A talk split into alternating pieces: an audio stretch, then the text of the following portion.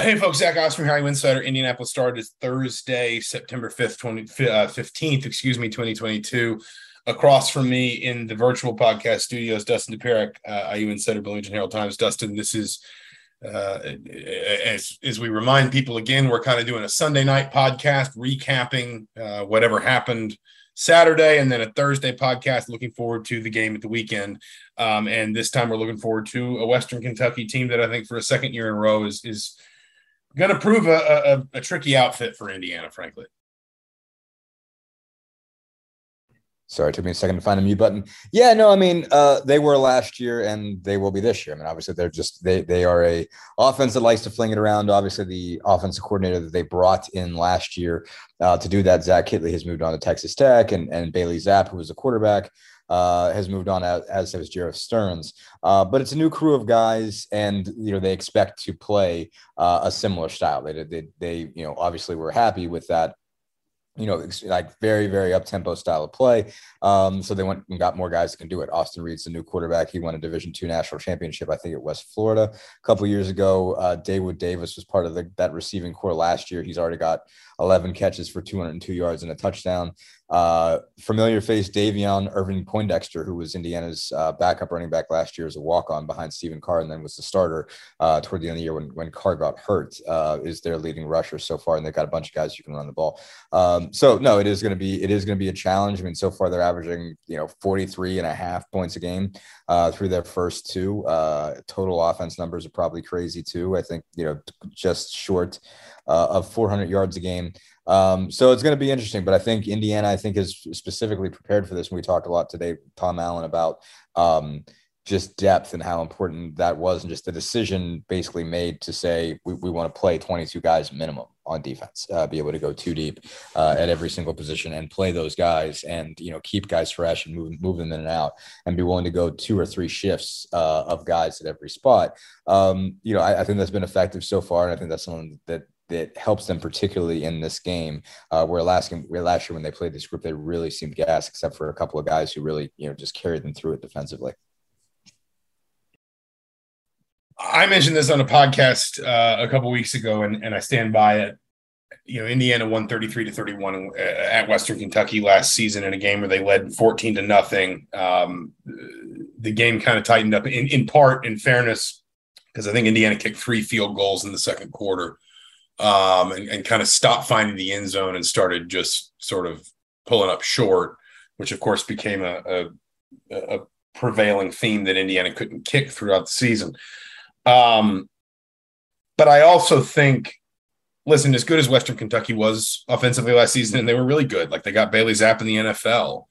Um, they led the the nation in passing yards per game. They were a remarkably good offense through the air, and to their credit as well, that that was very much by design. Like Zach Kittley came from Houston Baptist, and he'd thrown the ball all over the place at that level. I think they're D two. I want to say, um, maybe one double A. I think they're FCS. Yeah. Okay. And, they, and, they but he, like a spring season and went the, wild and like. The point is, they threw the ball all over everyone. Then they, you know, everybody came up from Houston to to Bowling Green, and they threw the ball all over everyone.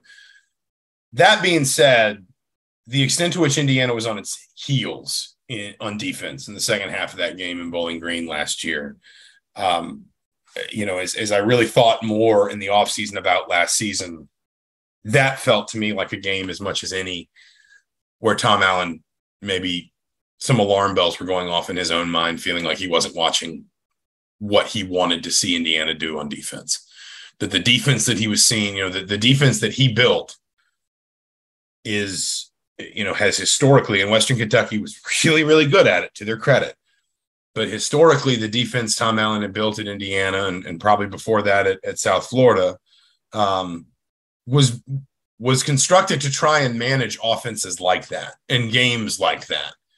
And the extent to which Indiana just kind of in the second half, in particular, that game just looked like it could not find answers at all. Um, I'm not saying that Tom Allen overhauled the whole sort of decision making structure on his defense purely because of that game. But if we could get him in a candid moment, I do wonder if that's a game that Tom Allen would point to and say, you know, this is maybe one of the first signs I had that something wasn't quite right. And I don't think it would even be that tough to get him in a candid moment. I mean, if they win this game, especially if they win this game on Saturday, and if you see a difference, um, I think that's a question we could easily ask, and we probably get an answer because I mean, he has not been shy about saying uh, so far the defense was not what he wanted it to be, and I, I would not be surprised if he could point back directly to that game because he definitely did not feel good about the way that they handled uh, the spread. But I think they, I mean, he did point out a couple of like that was one game where they had two guys that were clearly operating on a higher level than everybody else, and you saw it in that game um, defensively. I, mean, I think Mike McFadden made some big plays. Tiawan Mullen made some monster plays, and that was pretty much the end of his season, basically. And he was never right after that. I don't know. He might have gotten injured in that game with a lower leg, um, and that might have been it. You know, basically, but I mean, Mullen made some big time plays when they absolutely had to make them, um, and they were saved. So yeah, no, I, I would not be surprised at all if he said that because I mean, this is part of you as you mentioned, you know, his defense was designed to deal with offenses like this because this is where the game is going. I mean, it, it's not necessarily going to you know, we've been in the spread offense era for a while now, so it's not like uh, you know everybody's going to try to do exactly what Western Kentucky did, uh, but more and more will. Um, and and obviously enough have not everybody has gone to that kind of tempo. People are still, I think, back and forth as to the value of that. Well, Bell obviously likes it, but not everybody likes to play a thousand miles an hour because you can sort of give up possessions that way and and you know have a possession without moving any clock when you need to. Um, but there are going to be more and more programs that do that because there are more and more sort of offensive minds that have grown up in this system and, and this way of doing things. Um, so you have to be able to deal with that. You have to be able to deal with offenses that want to attack you and, and want to wear your defense out. Um, and you've got to be ready for that. And Tom Allen obviously has grown up as, as in, you know, in uh, in being a college defensive coordinator at this time, and so that's what he's basically seen is you're going to give up yards, and so you have to be just ready to not get overwhelmed um, by these by these offenses the way they're operating. So and the and the scheme has to be structured like if you're not if you're not going to recruit at an elite level, and it's not just Indiana, most people aren't, then you're not going to have the kinds of athletes that can just win the one-on-one matchups enough to you know to to to cancel out some of these things where you've got a, an elite pass rusher that's always disruptive even if the drop back is only you know i think i think walt bell says 2.85 seconds is what they aim for between snap and throw and you know elite sort of man-to-man corners. Indiana got a couple pretty good ones to be fair and jaylin williams and tiawan mullen and you mentioned mullen did play very well in that game. But in, in the same breath in the wider scheme you know this defense is supposed to be built for offenses like this and built for the idea that the scheme is going to mask the fact that in a lot of cases and give western kentucky a lot of credit they had a great season last season um, in a lot of cases, you aren't going to have just the the sheer individual skill and athletic ability to just sort of defeat the tempo offense yourself you know uh, just just kind of one on one and so you've got to be able to have a scheme that that can absorb some of it you know in, in this case tangibly probably can absorb the yards but can also sort of find ways to to you know leverage the scheme within defending the offense to get you some some sacks, some turnovers, um, some third down stops, etc. Yeah, no, exactly. The scheme's got to work for you, and, and it, like a combination of scheme and depth. Because when they're going to bring that, like, you know, they're not going to run the same three wide receivers every single time either. You know, like they they are going to throw waves of them at you. You know, two three shifts of wide receivers, so you can't go at that with just one shift of cornerbacks and one shift of safeties. You know, you've, you've got to be able to, to dip back a little bit and, and have your, um, you know, second level of cornerbacks be able to step in there and, and cover their second level wide receivers, you know, and, and safeties and nickels and et cetera. You've got to be able to delve into that and, and your, your scheme has to be able to bottle it up. You know, it, it can't, it, you, you can't be putting, um, you know, your corners on an island every single time. You know, you, you like I, I, Brandon Shelby uses the term cliff. You can't put those guys on the cliff all day um, and and just trust that. Again, like I said, if you're not recruiting at an incredible level, um, you're not going to have you know those type of guys that are just out you know weigh those athletes because again they're going to come at you in waves. You got to be able to come back at them in waves, um, and it, you you got to have a system that ultimately keeps the ball in front of you and and also can turn things around every once in a while, can get a pick, can end a uh, possession early, you know, can get some sacks, like you said, like that, that can get to the quarterback. Um, you know, that you can get a four man rush and still get to the quarterback and be able to send, you know, seven guys back uh, and still be able to have somebody beat their guy one on one you know, to get the quarterback, or you know, or, or, blitz somebody and get there really, really fast, um, you know, because they're going to get rid of it fast. There's, there's, a lot of things that you have to be able to counter that they're going to do. You got to be able to live with the fact that you're going to give up yards and not be, you know, overwhelmed by that. Be able to trust your system enough that you can give up stuff in between the 30s and be okay um, you know, all those things. Um, so there's there's a lot that goes into being able to defend an offense like that, and you know, it, and scheme is a big part of it. Um, you know, so again, that's that's why Allen took things back, and and just depth and trusting guys, uh, and and developing enough players that you can trust, even if they're not elite, overwhelming, just guys that you can trust to make some plays sometimes, uh, is a big deal. The other thing that is interesting to me about this offense, and, and I'm not I'm not knocking Western Kentucky down let's also not make them out to be the greatest show on turf. Um, they beat a Hawaii team that's really, really bad right now. A Hawaii team that lost worse to Vanderbilt than it did to Western Kentucky. So, like, routing Hawaii is not does not put Western Kentucky in rarefied air at the moment.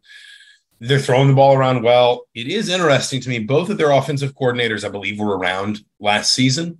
Um, basically, they have co-offensive coordinators. I think Dan Arbuckle, uh, if I if I'm remembering. Ben Arbuckle.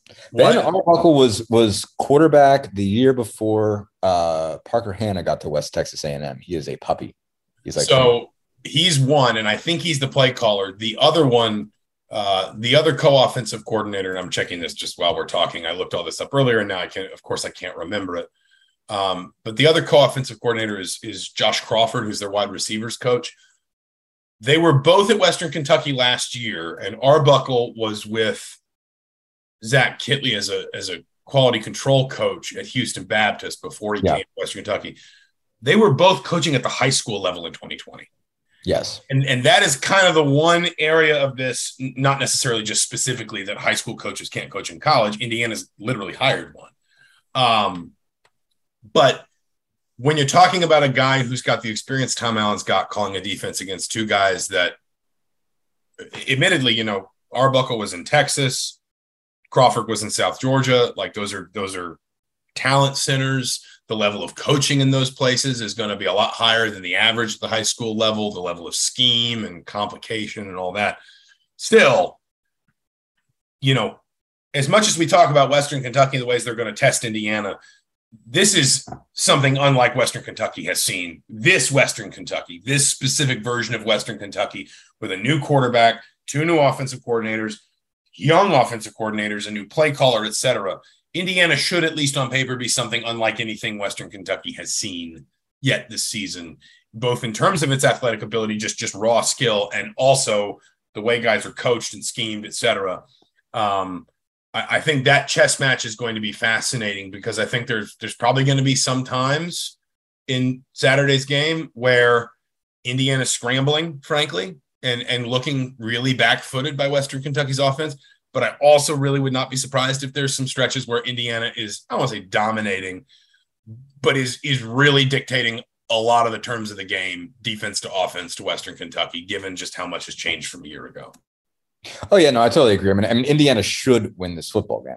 Um, it's just it, it just it is pointing out going in that Western Kentucky is capable of winning this football game, and I, I think that's a big difference in terms of, and I think that's one reason why uh, you know Tom Allen even said it basically that, that it is a lot easier to get guys uh, up for this game than it was for Idaho. I mean, he, he said he was just sort of, you know, just losing his voice screaming about how they had to care about Idaho because that's a different team than you guys saw a year ago. Um, and still felt like he didn't necessarily get it through because even in a bad season, they whooped Idaho 56 14.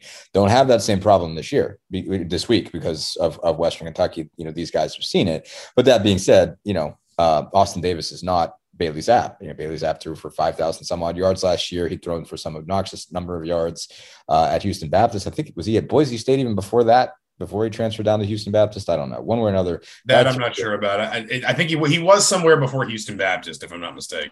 Right. So one way or another, he threw for just a gargantuan number of yards, and he's in the NFL. Um, you know, he actually made the 53 man with with the Patriots. Um, I think. I mean, Jerreth Sterns have a, has a home, doesn't he? I mean, he was really really good. Um, where did he end up? Okay, I guess he's a free agent. I don't know. Somebody, I, I know somebody had him in camp. I guess he didn't. Uh, he didn't, you know, stick on somebody's roster, but he was really good.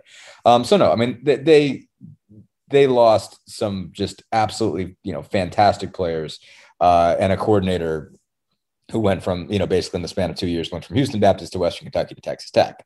You know, like that's that there is you know there were a couple guys just who were on rocket ships that you know that came through Western Kentucky on the way um, that they don't have anymore. But all the same, like the this the system is going to be tough and difficult, but the level of talent both from a play calling perspective and from a um, you know quarterback receiver perspective is not going to be what it was a year ago but it, it, it hasn't fallen down so dramatically that they cease to be dangerous like they're, they're not but they are not that team they're it still yeah yeah they're somewhere between and, and this kind of segues to talking about them on defense too. They're mm-hmm. somewhere between you know just kind of a, a middling group of five program that you know is is in maybe the middle of one of these cycles that we see the better G5 programs go through of like they build up some talent, they get old together, they get really good, they have a couple really good years, a bunch of coaches get hired away, and the whole cycle kind of begins again. They go back to the bottom, but because it's Western Kentucky and not, you know, I don't know, uh, Rice, there is that sort of learned habit of, you know, this is what a, this is the DNA of a good Western Kentucky team, and this is we have a reputation even as coaches leave and coaches come and all that but I think it again, like segueing to defense, I think the the other part of this that West better good Western Kentucky teams tend to be able to do is not really dominate you on defense, but really create some chaos. Last season, they were second in the country in uh, I think they were fourth in the country in turnovers gained and second in the country in interceptions. They, they recorded 36 sacks in 14 games, which is obviously a really healthy number. This season, they've already got 10 turnovers in, in two games, seven picks, and I think five different guys have an interception. So again, it's not like there's just one guy you can say, well, don't throw to him and you'll be okay. Um, the they've got uh, I think I want to say they've got seven sacks, six or seven sacks across across their first two games, 10 quarterback yeah. hurries across their first two games. Like they tackles for loss. 16 yeah. like they they they create havoc. Now, the flip side is Austin Peay outgained him on the ground, not absurd, obscenely, but it's they're not smothering. Even at even when they're playing teams that should be beneath them in the pyramid, they're not smothering defensively, but they cause chaos, not unlike their offense.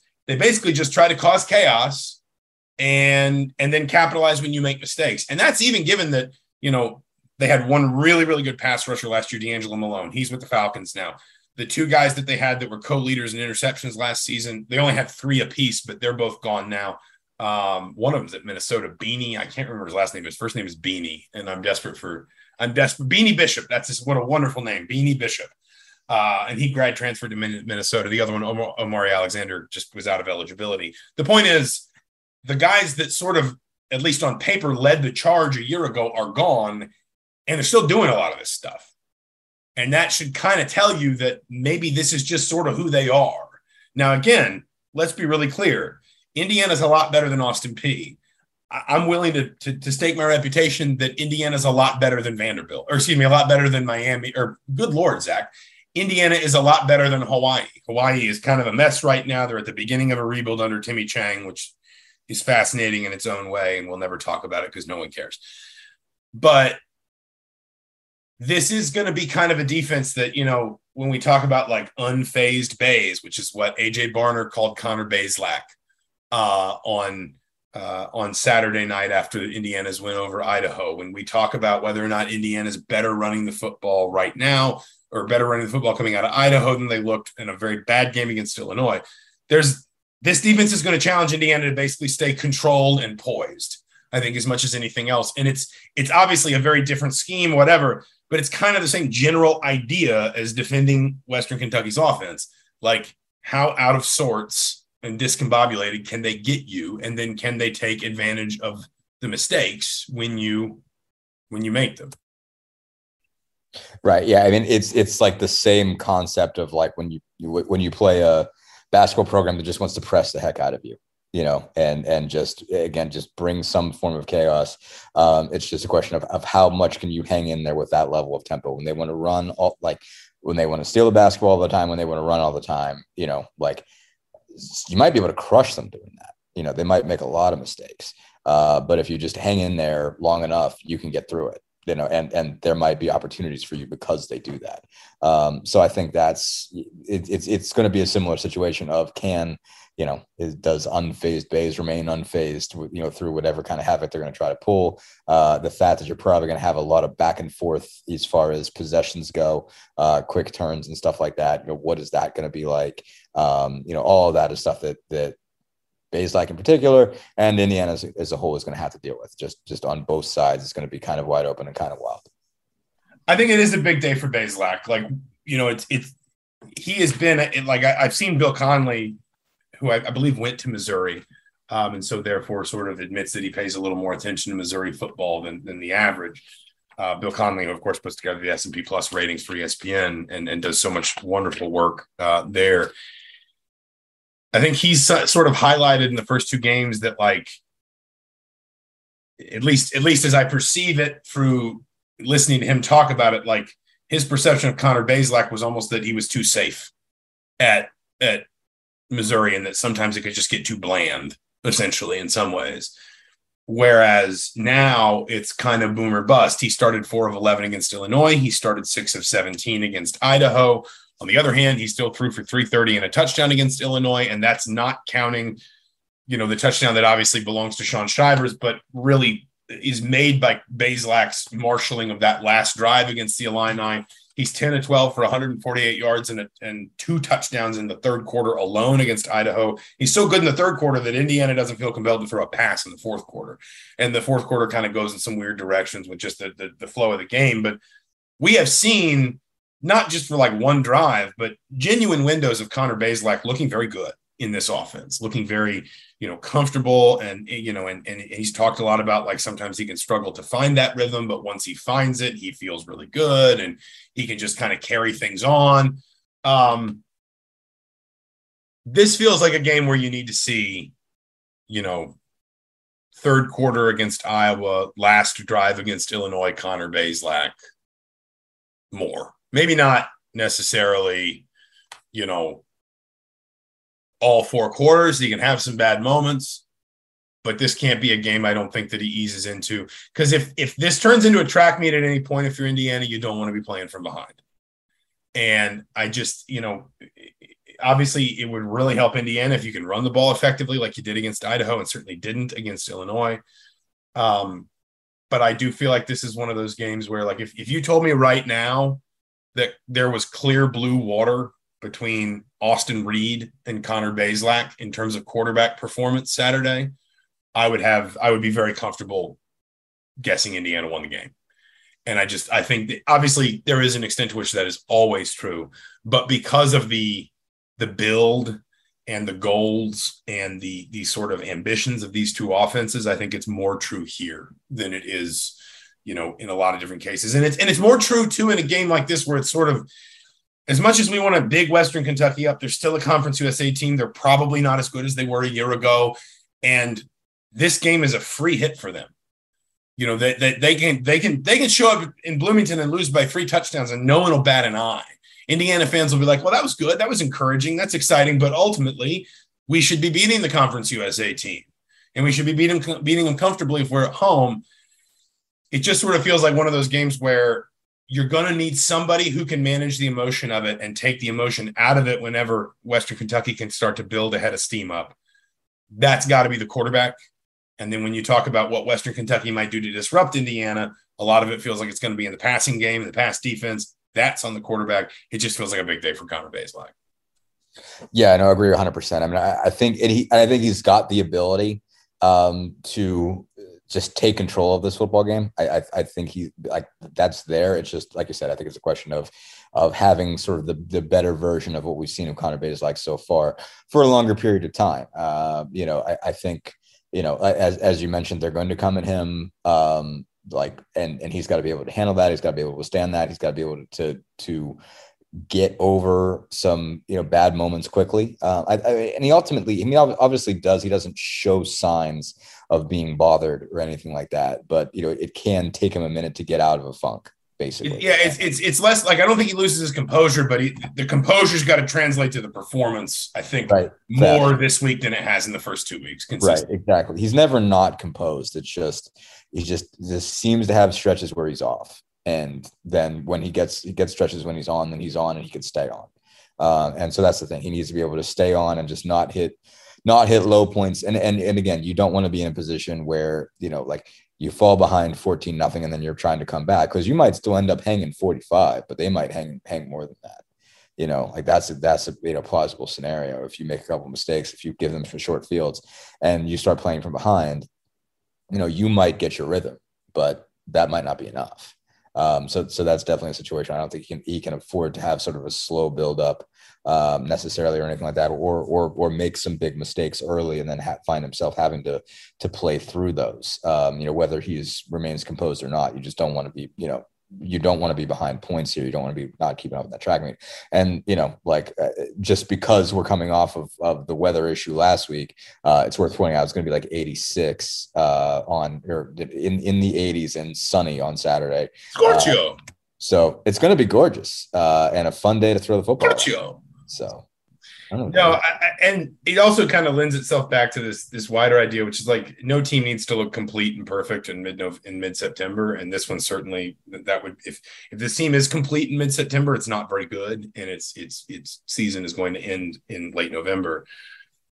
Oh yeah, but you still feel like you don't you have not seen a vintage performance from Indiana's offense, and you know the if you if we just look at the schedule, the Hoosiers are likely to be the underdog at very minimum in what the next the next one, two, three games. You know, Maryland and Rutgers. I think that the, the lines there are going to depend on what happens in the next month or the next four weeks, I should say. But like every game after this one through Michigan on October 8th, you're going to be the underdog. You need to get both arms around what your offensive identity is, where your comfort zones are, how you get that, how do you how you get to them. That's individually for a quarterback, a wide receiver core, an offensive line, a run game, whatever. It's collectively for the offense as a whole. You know, Western Kentucky, again, I don't want to make them sound amazing. There's still going to be some areas where I think Indiana's going to have some substantial, you know, uh, uh, uh, the the the old Charlie Weis line, some decided schematic advantages.